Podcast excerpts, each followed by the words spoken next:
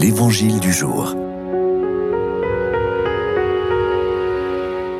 Bonjour, Évangile de Jésus-Christ selon Saint Luc. En ce temps-là, Jésus disait aux foules, Personne, après avoir allumé une lampe, ne la couvre d'un vase ou ne la met sous son lit. On la met sur le lampadaire, pour que ceux qui entrent voient la lumière. Rien n'est caché qui ne doive paraître au grand jour, rien n'est secret qui ne doive être connu et venir au grand jour. Faites attention à la manière dont vous écoutez. À celui qui a, on donnera. À celui qui n'a pas, même ce qu'il croit avoir sera enlevé.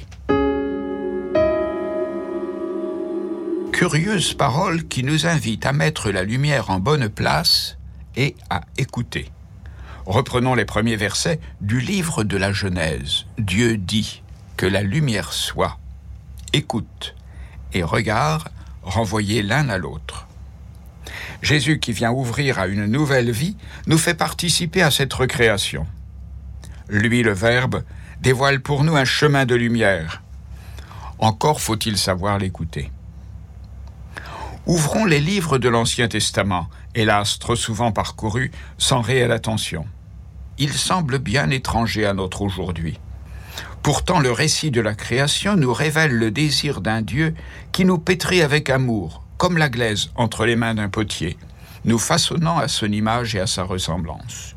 Surtout, ne nous y trompons pas, le Tout-Puissant fera tout avec notre assentiment, notre participation effective. Chaque personnage biblique est un exemple d'acquiescement au désir de Dieu.